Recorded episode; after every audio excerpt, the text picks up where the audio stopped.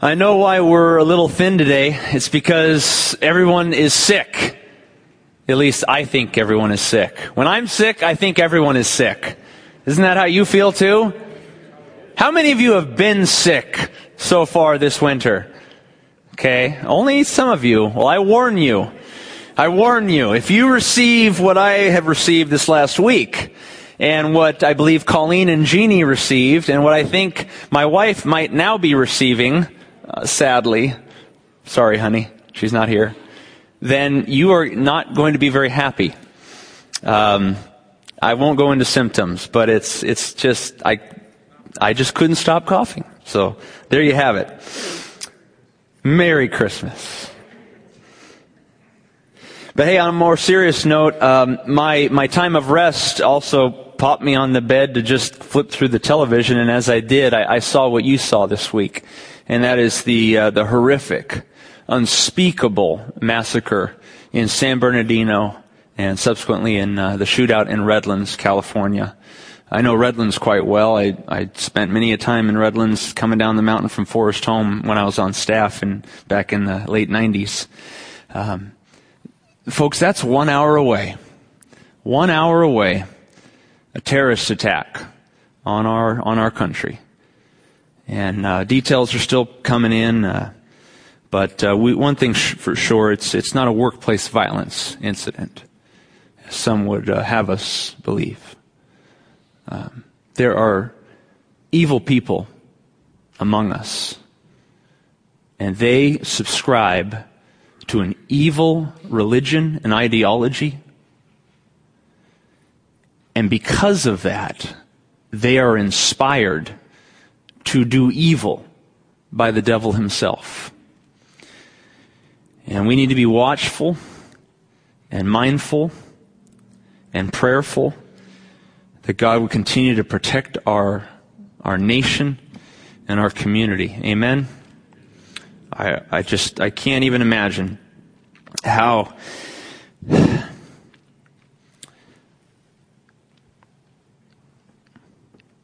how the pastors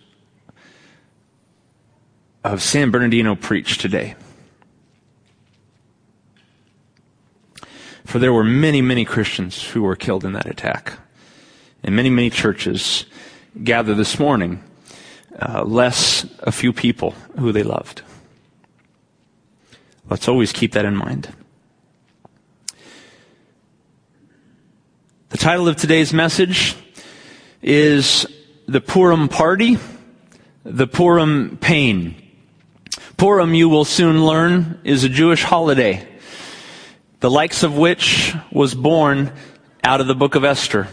And today we come to the final installment in the book of Esther where we learn what happened as a result of the great victory of the Jewish people over Haman and his sympathizers. Would you please stand with me as we read from Esther chapter 9, we're going to begin in verse 13, backtracking just a bit from where Pastor Tom left off.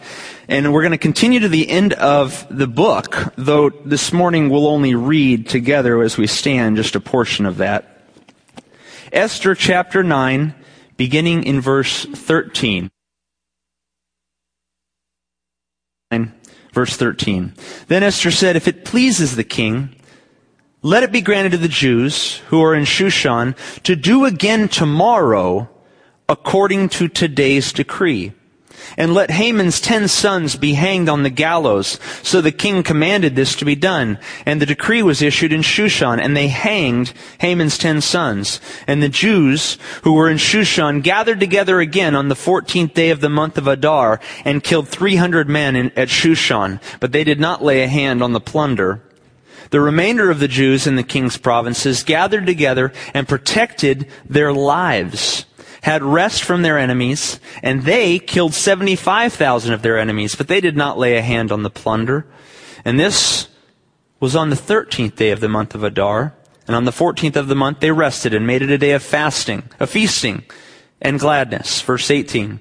But the Jews who were at Shushan assembled together on the 13th day, as well as on the 14th, and on the 15th of the month, they rested and made it a day of feasting and gladness. Therefore, Jews of the villages who dwelt in the unwalled towns celebrated the 14th day of the month of Adar with gladness and feasting, as a holiday for sending presents to one another. Verse 20.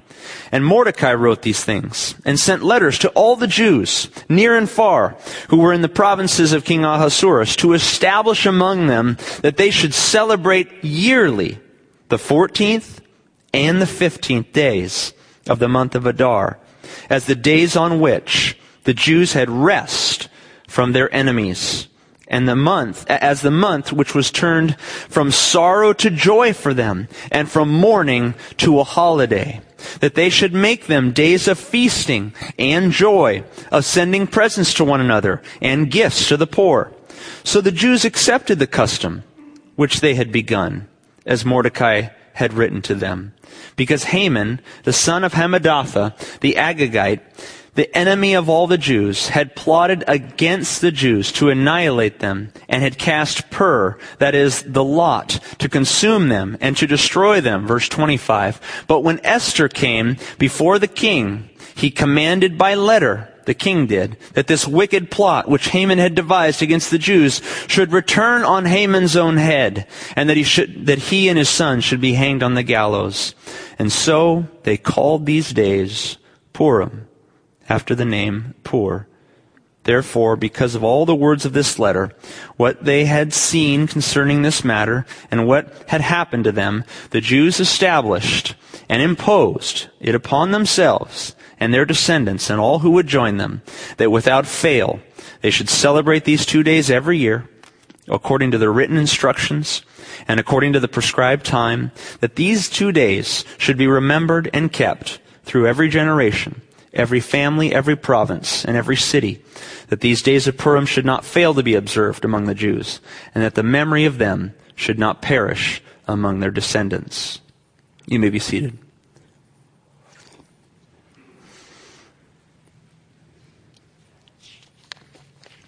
Verse 13 again. Then Esther said, If it pleases the king, let it be granted to the Jews who are in Shushan to do again tomorrow, that is the 14th of Adar, according to today's 13th of Adar's decree. And let Haman's ten sons be hanged on the gallows. So the king commanded this to be done, and the decree was issued in Shushan, and they hanged Haman's ten sons. You know, for, it's really for reasons not specified in the text. We don't know why Esther asked for this request. But for reasons not specified, she requested that what her adopted father Mordecai had decreed in the previous couple chapters, uh, chapter 8 I believe it was, what he had decreed that the Jews instead of Haman's sympathizers, that the Jews could rise up and go after those who would attack them or who would come up against them, that Esther had gone to the king and said, King, we need one more day to do this.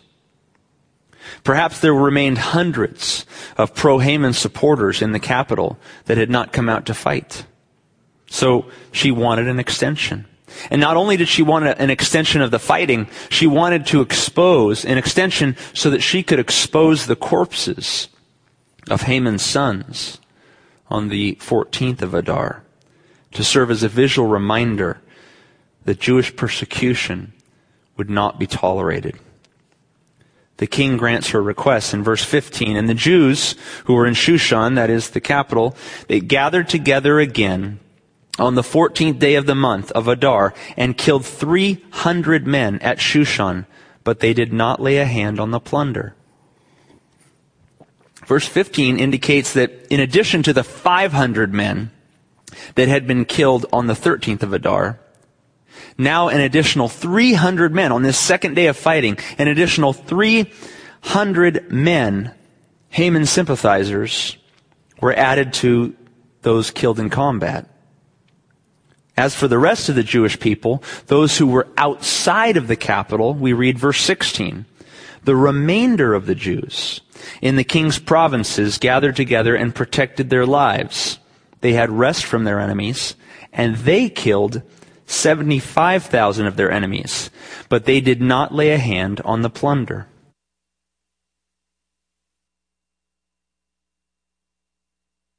Things going on here.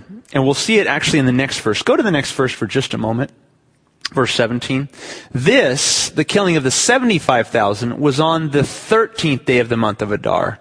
And on the 14th day of the month they rested and made it a day of feasting and gladness. But the Jews who were at Shushan, the capital, assembled on the 13th day as well as the 14th day to fight. And on the 15th day they rested and made it a day of feasting and gladness. Okay, now go back to verse 15 and 16 for just a moment. So you see there a little bit of a difference in how the battle was conducted. In the capital, they fought two days. Out in the villages, in the rural areas of the 127 provinces of Persia, they fought on the first day only. In the capital, they fought two days and they killed a total of 800 men. Out in the provinces, 127 provinces, they fought one day and they killed 75,000 men. You might look at that and say, wow, that, that sounds quite excessive. But let's not forget how large the Persian Empire was. Take a look at this map for just a moment. Take a look at the three million square miles that encompassed the Persian Empire at the time of Xerxes. From India to Greece to Ethiopia, they ruled over 50 million people. It accounted for 44% of the world's population, higher than any other world empire in human history.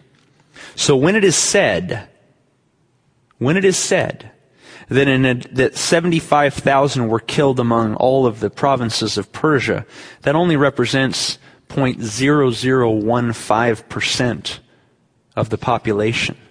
In fact, if we divide that 75,000 figure and we divide it by the 127 provinces in all of Persia, it comes out to about 590 people per province. A number not unlike the people that had died in the capital itself. I don't mean to underestimate the number. I don't mean to underestimate the slaughter that the Jews conducted over their enemies. But I do mean to put it in perspective. 75,000 is a lot of people. But you know what's a lot more? One million. One million Jews were living in the Persian Empire at the time of Xerxes. That's the estimate of most scholars. Had Haman's decree gone through and not Mordecai's, had Haman's decree gone through, one million people, 2% of the population, would have been slaughtered on this day. Instead, only 75,000 died. Verse 17.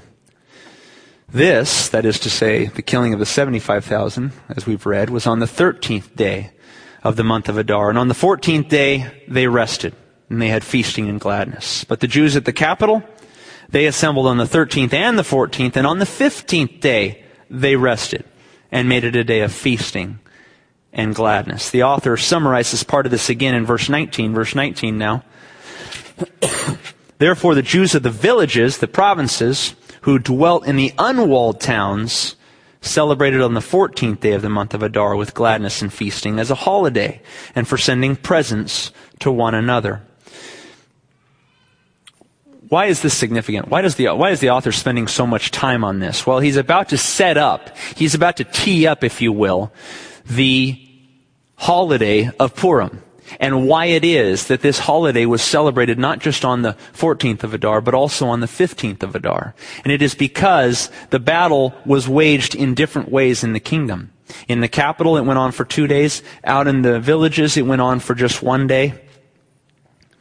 It's interesting too, because history sets up, history now sets up this Jewish custom, which lasts even to the present day and maintains some of this significance. Because, you know, as it's celebrated today, as we'll learn in just a moment, in walled cities, in cities where there were walls in, uh, during the time of, of uh, biblical Israel and ancient Persia, the Jewish people that live in those cities that were walled during the time of the exile, they celebrate Purim on uh, the 14th uh, and 15th of Adar. But those people who are out in the villages, those people who live in unwalled cities, literally to this day, only celebrate it on the 14th of Adar. So just a matter of uh, interesting history there. Let's take a look, though, at how it was established. Verse 20.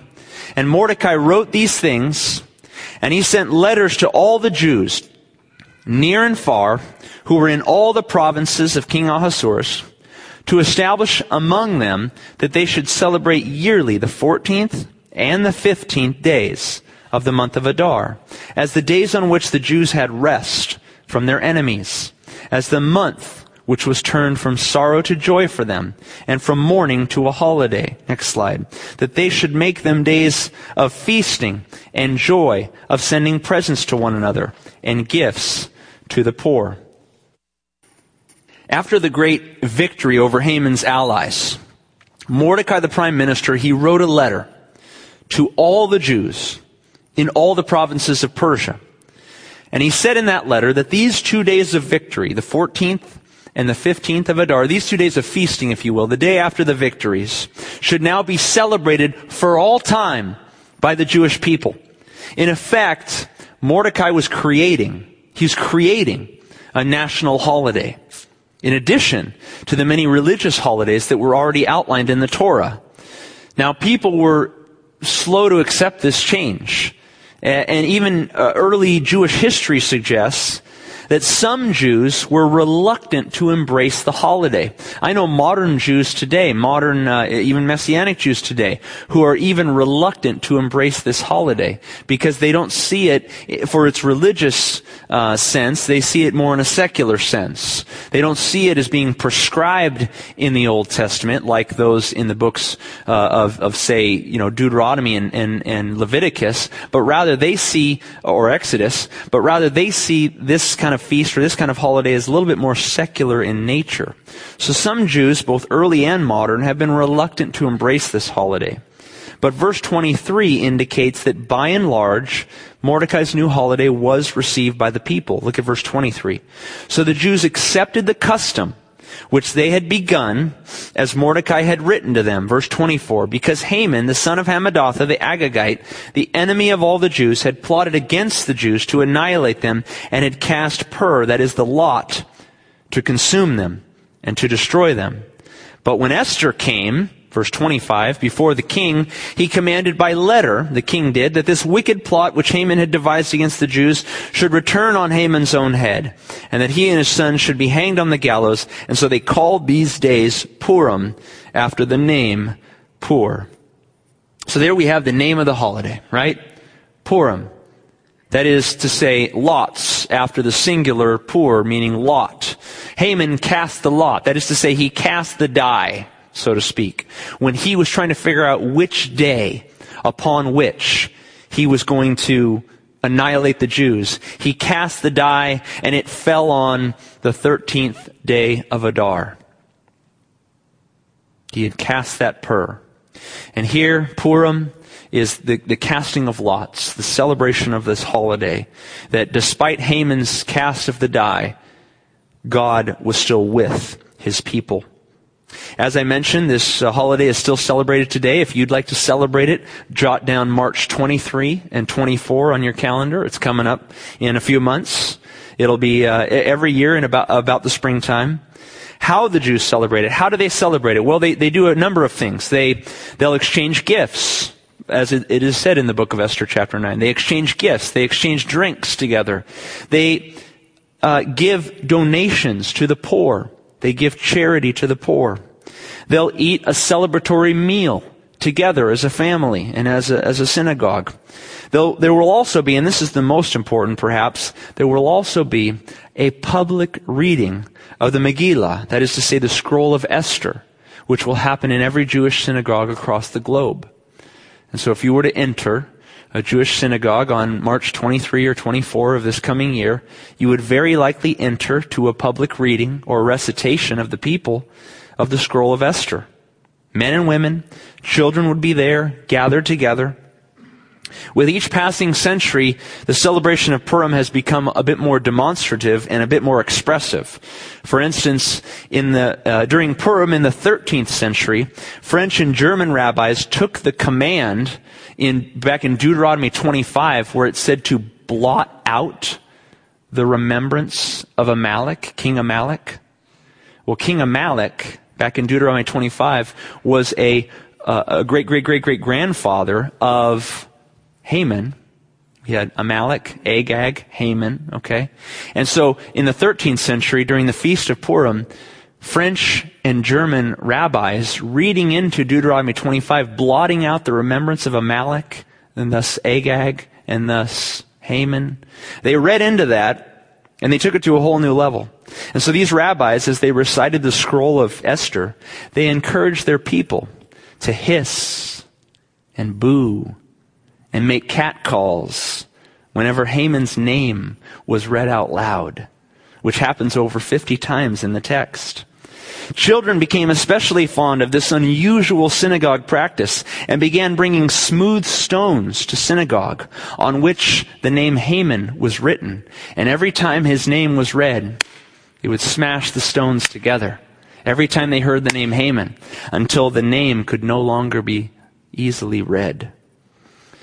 They would crash the stones together until it was no longer legible.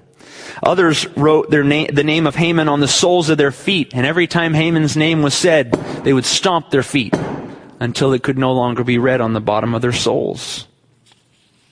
Today, wooden and plastic noisemakers called uh, ra'ashana are even permitted in most synagogues to co- encourage a festive reading of the text whenever evil Haman's name is mentioned. They will shake these rattlers every time his name is mentioned. So, my question is really, you know, it's kind of selfish, but I mean, I, I was wondering if, if we could do that. I mean, would you guys be interested? Like, let's say, like, let's pick somebody. Let, us not begin. Let's pick, uh, like, let's pick the devil. Okay, let's pick Satan for a minute, and let's let's just suppose that that every time I, I reference the devil, that that you guys hiss or boo or stomp your feet or clap your hands. Okay, what what would that be like? What would that be like? I mean, I wonder. You ready? Satan. Whoa, that's pretty good. That's pretty good. The devil. Oh, yeah, uh, you guys are okay. I, I need more help from the from the kids over here. I see some kids still in here. All right. Now, you guys, and you guys, you got to be on your toes because the, the scroll of Esther is a long reading, and so if we were to do this throughout the entire service, you got to be on your toes, knowing what's what it's going to be like. I mean, I I could be saying, you know, I I could be trying to trick you a little bit. I I could say something like I was talking to Chuck the other day, and he asked me, "Hey, did you see the Clipper game?" And I responded, "No, I don't watch basketball. Basketball's from the devil." All right. Now, were you booing because I said basketball is from the devil or because I said the devil, Scott? Yes, to both. Okay, just checking, just checking. I don't think basketball's from the devil, but I think it's close. No, no, all right, all right. And I do love you, you know, Bill Hinckley and all those guys who put on our basketball ministry. They do a good job. All right, no more booing and hissing. All right, we won't do that. We won't get crazy in here. But uh, maybe one day we'll, we'll bring the kids in for a little booing and hissing when we say Satan's name. Continuing on, verse 26, the, the rest of verse 26. Therefore, because of all the words of this letter, Mordecai's letter, what they had seen concerning this matter, and what had happened to them, the Jews established and imposed it upon themselves and their descendants and all who would join them that without, uh, without fail they should celebrate these two days every year according to the written instructions and according to the prescribed time. Verse 28, that these days should be remembered and kept through every generation, every family, every province, every city, and that these days of Purim should not fail to be observed among the Jews, and that the memory of them should not perish among their descendants. The Jews' acceptance of Mordecai's letter was the first fruits of a now millennia long effort to celebrate the Jewish feast of Purim. But as was mentioned, some Jews in the land had reservations about this new holiday. I can't prove it from the text, by the way. I, I can prove it from um, other ancient texts, not they're non-scriptural, that would cite some of the Jews' reticence to embrace this holiday, and obviously we can point to modern examples of that as well. The biblical text doesn't suggest there was a little bit of a reticence, but it's actually implied, and I want to show you where. The Jews did have some reservations about this new holiday. Most noteworthy among their hesitation was the simple fact that the tone and the rhythm of the holiday didn't match up to how their life was like in the last nine months in Persia. For these Jews, their recent victories over Haman were worth celebrating, but they did not wish to lose sight of how they had gotten here in the first place. These Jews remembered that it wasn't but nine months ago that they had received a letter from Haman that every single one of them was to die on the 13th of Adar. They remembered the deep pain of that letter. They remember the weeping and the wailing in their homes. And they didn't want to lose sight of the significance of that part of the Purim story. And so in verse 29, I believe, it's my contention, that Esther is responding to the wishes of the people. Take a look at verse 29. Then Queen Esther, the daughter of Abihail, with Mordecai the Jew, wrote with full authority to confirm a second letter about Purim. And Mordecai sent letters to all the Jews, again, to the 127 provinces of the kingdom of Ahasuerus with words of peace and truth, verse 31, to confirm these days of Purim at their appointed time, as Mordecai the Jew and Queen Esther had prescribed for them, and as they, the people, had decreed for themselves and their descendants concerning matters of their fasting and, lament, and, and lamenting so the decree of Esther confirmed these matters of Purim, and it was written in the book. The book, by the way, is probably the book of the Annals of the Kings, the decree that she had mentioned there. Mordecai's first letter, his first letter, suggested that Purim was to be a national holiday. Victory, celebration, gift giving, a, a celebratory meal, the reading of the scroll of Esther. It was to be a time of victory. It was to be a day of happiness and joy, happiness and joy, happiness and joy. But some of the Jews also wanted that holiday to hearken back to the, in their minds that they were once sad and they were once helpless and they were once very fearful. It's funny how some of us uh, cannot handle difficult emotions. We see someone who is sad or depressed or fearful. And our first instinct, because we're uncomfortable with it, our first in- instinct is to say to them, no, no, no, no, you're not sad. You're not sad. You don't need to be sad. Look at all the good things. Look at the bright side. Don't be so sad. Don't be so sad. The futility of forcing happiness and joy upon others is perhaps best illustrated by a children's movie that came out this year. I say a children's movie, it's actually an adult movie disguised as a children's movie. And I want you to take a look at this clip and see how one character tries to force happiness and joy upon another. Take a look. So instructive for life. That was the movie Inside Out. A movie, by the way, which was made by a lot of, uh, with a lot of Christian uh, handiwork, by the way. I uh, personally have friends who, their friends, uh, worked significantly on the movie. And so it was very much uh, a, a work of many good Christians. We sometimes suppose that the only appropriate way to feel is to be happy or joyful.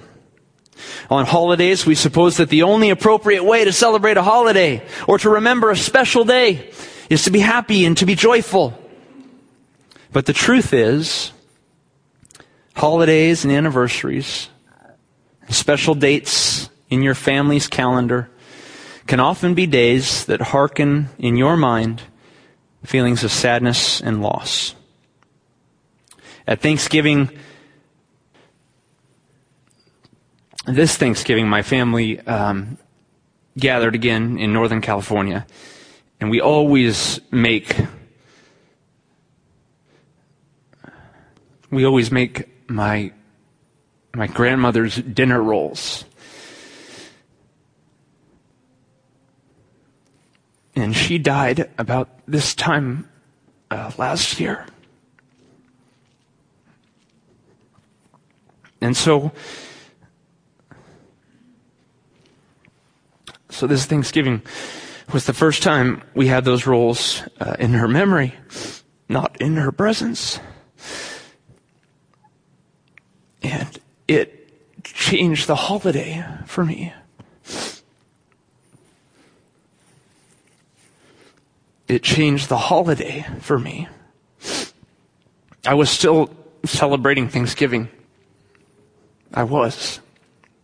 And I was thankful and and at times happy and joyful, but also at times very sad. Mordecai's first instinct, his first instinct when he penned this letter that he wanted to celebrate this holiday was to make Purim a, pure, a day of pure celebration. That's all it should be. And so he made it that. But the people responded. Actually, it says in verse 31, it says they decreed for themselves. The people responded and said, no, you know what? We want more than that.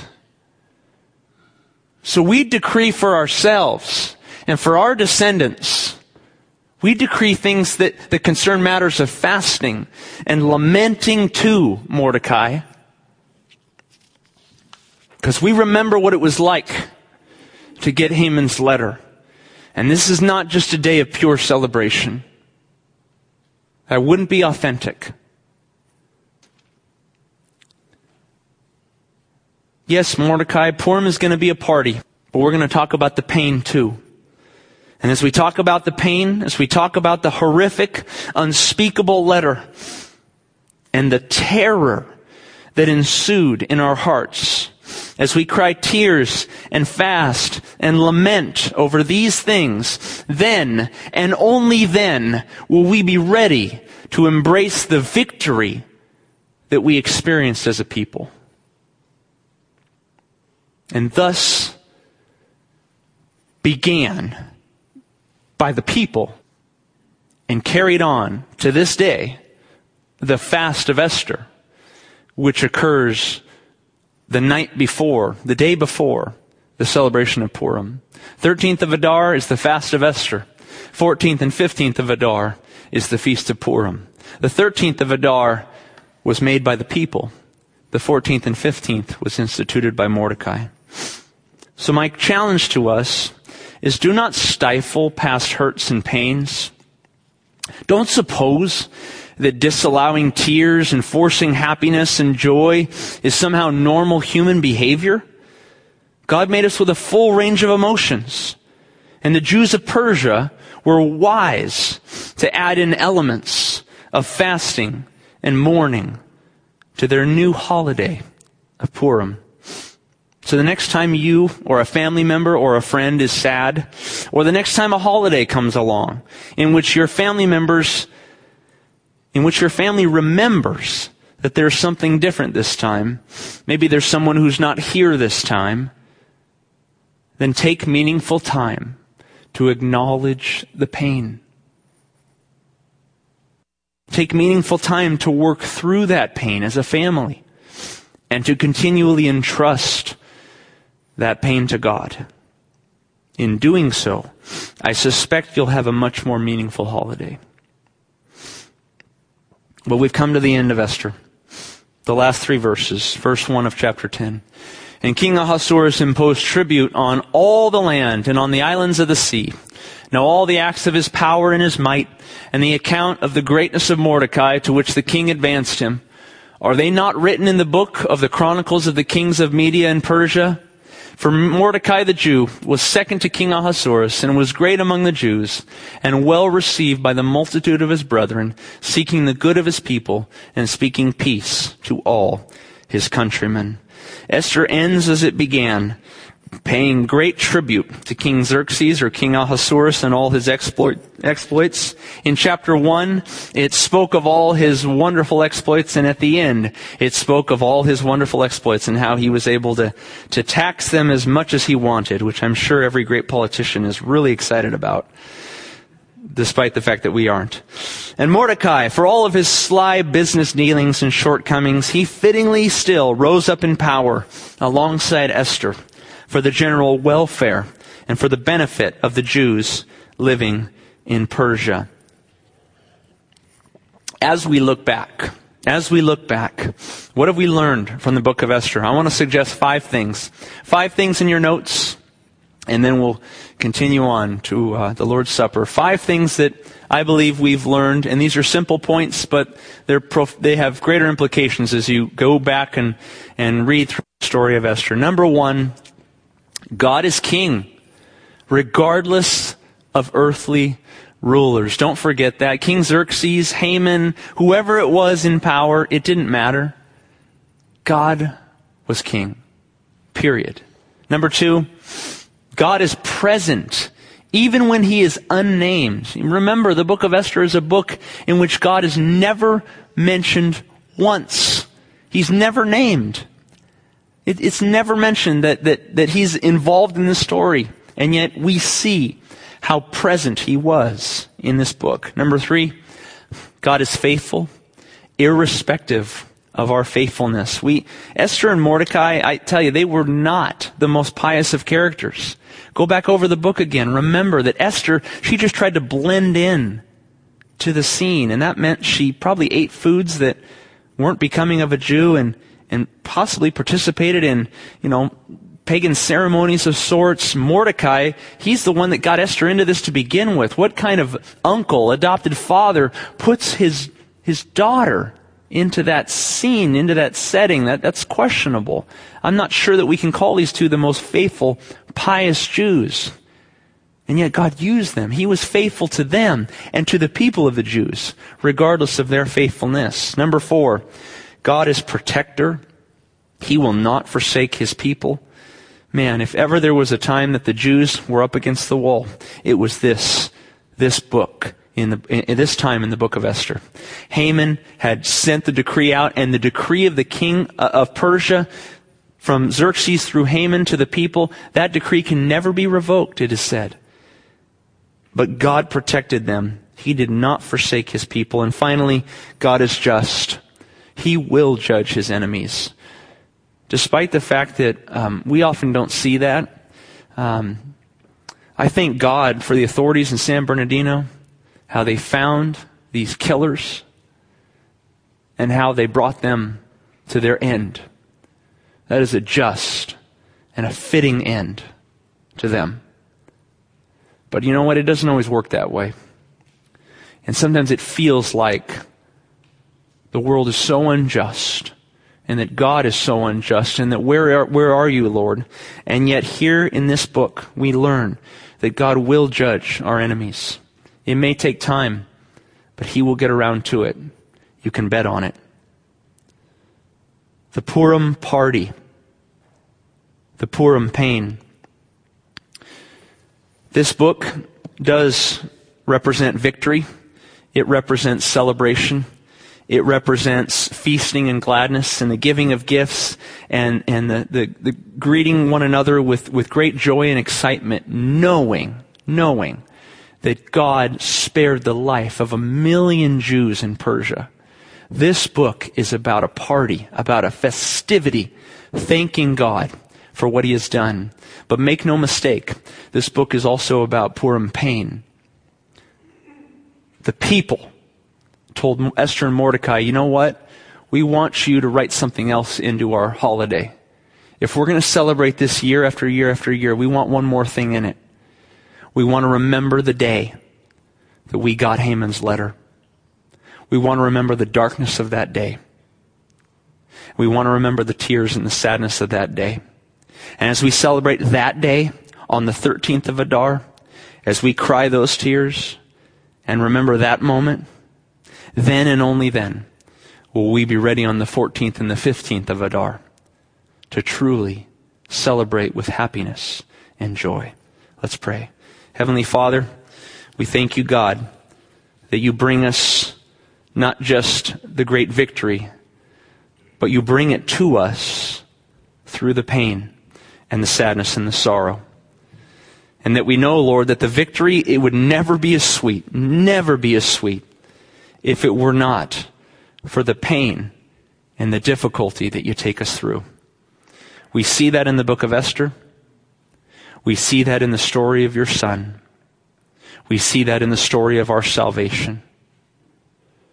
As we prepare our hearts to celebrate the Lord's table, we recognize and we affirm, God, that pain comes before the victory. In Jesus' name we pray. Amen.